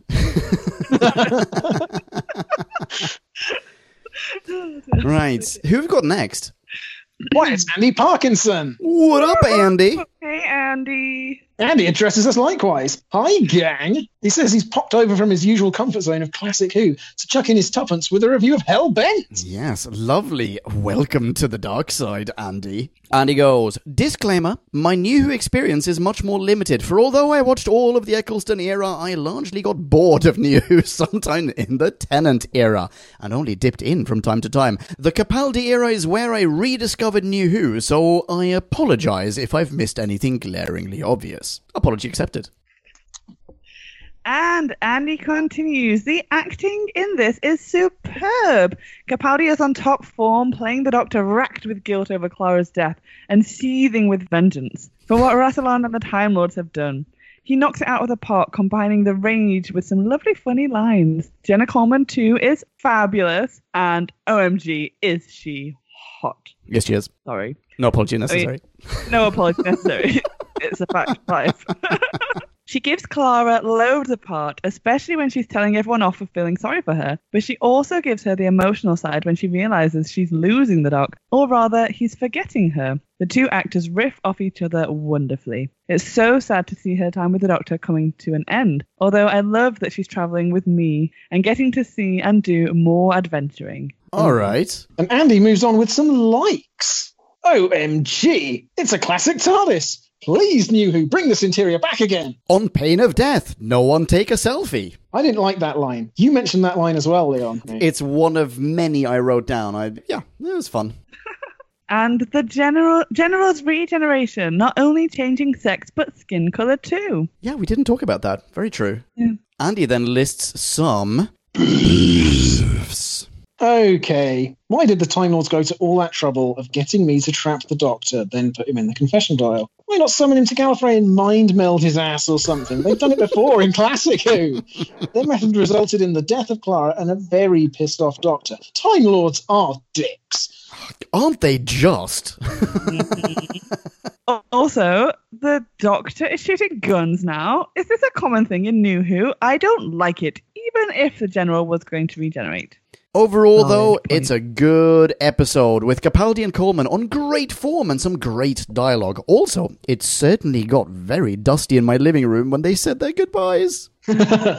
It's a good way of putting it. Yeah, nice. Oh, yeah, lovely. Andy Awards list 4.3 extraction chambers out of 5. Whoa. And remember, never eat pears. They're too squishy and they always make your chin wet. That one's quite important. Write it down. Another line I wrote down. you are so suggestible. Fantastic, Andy. What a huge heart. Great review, Andy. I Yeah. wholeheartedly agree with you. Yeah, super good Yeah. stuff. Stick around for series 10, Andy. I was I'm here more. say. Who are you? Who on earth are you? Well, if you want to know who Andy is, what better way is there? What to follow him on Twitter? you are a demigod of segways. Only Demi? Andy can be found at Caffrey's 71. That's 71. Caffrey's. Isn't it? what else do you want me to say? Let's go with it. Next up, why it's Eddie. Eddie starts, Hey there, who back when? It's your second favorite rock here, after sedimentary, of course. I thought you were going to mention the one Capaldi uses as a pillow. Oh! to sing the praises of this epic finale. The whole first half managed to convey the degree of how badass the Doctor is. He's so revered by pretty much the whole fracking planet that he gets the, the president overthrown without saying a word. Where was he the last four years here in the States? Very good point. Eddie. Yeah, super good point. And Eddie continues. The second half was a lot more complicated to the point where huge portions didn't even make sense. But it didn't matter to me because the emotional resonance was so genuine and came through in the performances of both Capaldi and Coleman. There's so much to enjoy about this episode, like the fun moments of the Angels cameo or their comedic escape from the cloisters that helped balance all the heaviness and tension. Eddie continues, yes, the diner TARDIS is pretty dumb, and all the hybrid talk still comes off as forced and repetitive. Plus, as great as Donald Sumpter is, I still would have preferred Rassilon to be again played by Timothy Dalton. But I still feel like this is a perfect example of what I want from Doctor Who outrageous stories, top notch acting, and a whole lot of fun. I give this episode a rating of 4.5. Daleks desperately seeking death, says Eddie. With that, I've got to run. I'm dropping off a DVD of this episode at Chibnall's house. Hopefully, hopefully you'll all be thanking me after season 13. Till then, rock on. oh yeah. John John Bishop can only be as good as as Jenna Coleman. Yeah, we might owe you one, Eddie. yeah. Genius. No, you are absolutely damn right there. What else do you want in a Doctor Who episode? Yeah. Where can we thank Eddie after season 13? And congratulate him on his even more huge heart. Why on Twitter, of course. How convenient. Eddie Rock can be found at the Eddie. Thank you very much, Eddie. Ooh, who's this next up? Oh, I know who it is. it's none other than Michael Ridgway. Ridgway. Love you, Michael. oh my goodness, have you grown? It's citadel sized. Michael starts off with some likes. First like, grouchy old Rassilon. He buggered off too, so presumably escaped the master's trashing of Gallifrey. Oh, yeah. Excellent point, Michael. Yeah. And Michael also thinks the resurrection of Clara is kind of interesting, and he's mellowing slightly on Face the Pigeon not being an absolute bag of snot. slightly. Um, but why hasn't the Doc tried this with other dead companions? Favoritism. That's why. Yeah, that's a good point. mm-hmm. Where was this Deus Ex Machina? yeah. Meanwhile, Donna is is the ticking time bomb. Where's her diner? Oh. but Michael also has some. First beef. Me is the last being alive at the end of everything? Fucking really? At least we don't have the 10 minute who are you, who am I spiel. But if she couldn't remember anything after only a couple of hundred years, how has she remembered anything billions of years at the end of time? Oh, why, oh, why wasn't she made the series Big Bad? Massive letdown. That's two really good points in one bullet point. Second beef is endless, pointless whittering about the hybrid. Maybe it's yep. half Sontaran and half Badger. half met and half couldn't give a smaller shit. yes. and who let the Sisterhood of Karn in? How did they even get there? Security, you're fired. What were the Time Lord shade things? It feels like we missed scenes with them. Yeah, definitely underdone. Yeah. And Michael's final is missed opportunity for two TARDISes to crash into each other at the end. Boom! And to summarize, Michael wanted Kill Bill with the Doctor slaughtering a ton of Time Lords and then sitting on the Gallifreyan throne like Conan drinking mead from a cup made from Rassilon's face. it was not to be. Not until the sequel of Who Will Survive, anyway. Michael has also delivered a rating of 2.3 out of 5 recycled baddies trapped in the bargain basement matrix. Cheapskates. Possibly cheap skates, as worn by the Wraiths. Oh, that is so clever. Well done, Michael. Thank you very much, Michael. So big. Unlike your rating. Oh, incalculable. How can people high five Michael online? Why, they can go straight to Twitter ASAP and high five him at bad underscore movie underscore club. Oh, wait, we've got one more listener mini. Yes, That's we do. Sweet. And this one's from Michael French. Ooh, long time no see, Michael. La la. Well, yeah, welcome back. Yes, holy moly. Three years and a bit since last, methinks. Michael greets us similarly. Heyo, podcast people. I may have missed most of Capaldi, including my favourite episode, Heaven's Sent, mm. but I will try to keep up with Series 10. That being said, I don't really have much to say. I just thought this episode was fine. Not terrible by any means, just fine. After how great Heaven Sent was, how could the quality not drop just a little? And Michael enjoyed being on Gallifrey again. He thought the Doctor becoming president of yet another planet was pretty cool. The Dalek demanding that they exterminate me. I think you mean exterminate me. That's without a filter, by the way, podcast lands. yeah, pretty good, Drew. That's live. uh, was the first time that Michael felt sympathy for a Dalek. And seeing the original TARDIS gave him a giant smile. And then the Doctor's goodbye was definitely pulling at the heartstrings a little bit. Yeah, wasn't it just? Michael continues, the only piece of real criticism I have is that the character of me never really seems to serve much purpose other than the immortality is a curse storyline we've seen done before in this very show, see Captain Jack. Also, I guess Clara and me are having their own adventures. I almost think that the only reason they did that was so that in a few years they could get some audio adventures for themselves. Oh, there's an idea. Yeah, hmm. may need to review that if that happens. And Michael concludes overall, as a finale for Series 9, I think it does the job. Nothing too outstanding, does what it's supposed to, and goes. I give this one three confession dials out of five. That seems to be about where people are landing, Michael. Yeah, you're fitting in nicely. In fact, were I to take off 0.1 for the internet war and the cloister wars, We didn't talk I'd be right it. there with you. Such a Oh. cheap trope. What you could take a 0.1 off for, which I'd forgotten to take a 0.1 off for, is the two TARDISes almost crashing into each other in the final scene. Yeah, super cheesy. Yeah, super. Uh, Michael Ridgway begs to differ.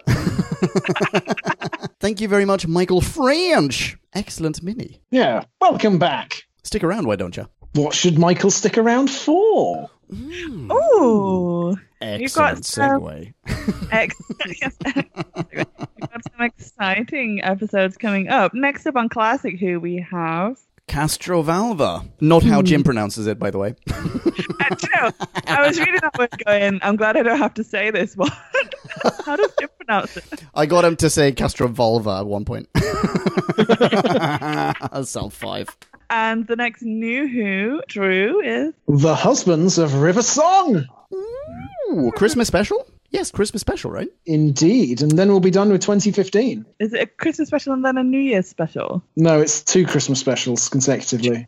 It's Okay. this one and the superhero one. Is that it? Both of which I believe we have reviewed on Who Back When. Probably. Yeah, so I'm pretty sure we've done Husbands of River Song. So, uh, in anticipation of Husbands of River Song, listen to our existing instant reaction review of Husbands of River Song, and then, you know, submit a mini. We'll try not to overlap in theme. Yeah, you'll get to hear how we've grown in intelligence and I can't think of a word to follow intelligence. Fuck, that just proved my point. Oh, no.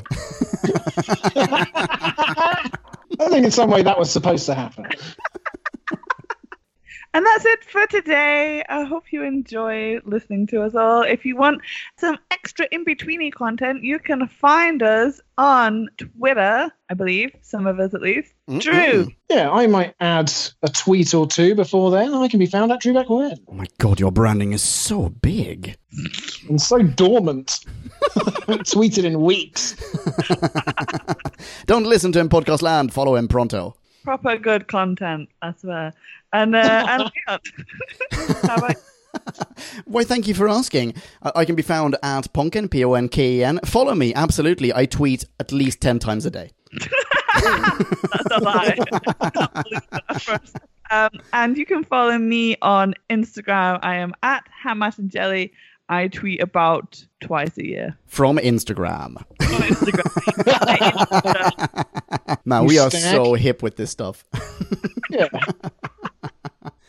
I've had a blast. this was a fantastic, freaking awesome soiree. Very good. It's been wonderful chatting to you guys, and I hope you at home enjoyed our ramblings and musings on this episode. We love you and keep looking after each other and stay safe, everybody. Goodbye. Bye bye. Please stay safe. Wear a mask. Take this situation seriously. Uh, yeah, rock on. Bye. Love you. Kissy.